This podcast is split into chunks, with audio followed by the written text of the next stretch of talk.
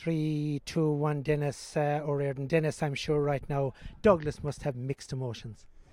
Uh, yeah, absolutely. Look, I suppose like the group stage is all about surviving and progressing to the next stage of the championship, and we've done that, which is obviously our aim at the start of the season. But yeah, from mixed emotions today, we just simple as we didn't perform. They wanted it a bit more than us. They showed more fight and determination, and uh, they got deserved result. I suppose the big moment in the first half came when suddenly you found yourselves four up, but four or five minutes later, three down.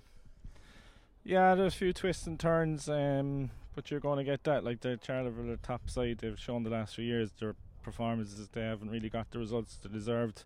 Uh, very close to coming out of the group the last few seasons, so hats off to them. They, they they've done it this season, and I'm sure they'll make it difficult for who they play in the quarter final. But um, yeah, there was plenty of twists and turns. Unfortunately, just none of the breaks seemed to go our way today. They were, I suppose, uh, in a bad place, even though they were ahead at half time, but they were facing into the second half and man down. It seemed to work against Douglas almost. Yeah, sometimes it can have the opposite effect. I suppose the other team just, everyone on that team just list, list their efforts, you know, um, and which is what they did. So credit, to, all all credits deserved to Charleville today. We weren't didn't show up to the races, and we got what we deserved. And Denis, like, can you put your finger on like why? I suppose for a lot of that second half, you were just playing second fiddle nearly in every line of the field. At this moment in time, I, I don't know. Uh, training went really well during the week. Uh, we came down in good spirits today. Uh, something we're just going to have to review the tape and uh, and have a look and see where, where things went wrong. I suppose it started off when, when he got the penalty and it, it it it didn't go where you would have wanted it, and I suppose after that it was a kind of a donor.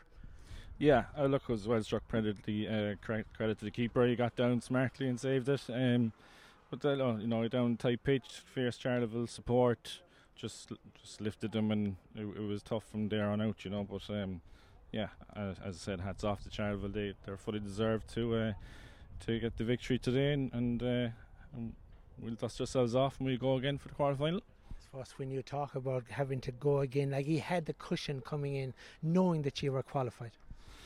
Uh, we did, but look, it's still a championship game at the end of the day, and you'd want to uh, finish three from three, but uh, it didn't go our way today. But um, we'll, we'll, look to make the corrections during the week and be ready for whoever we face in the quarter final.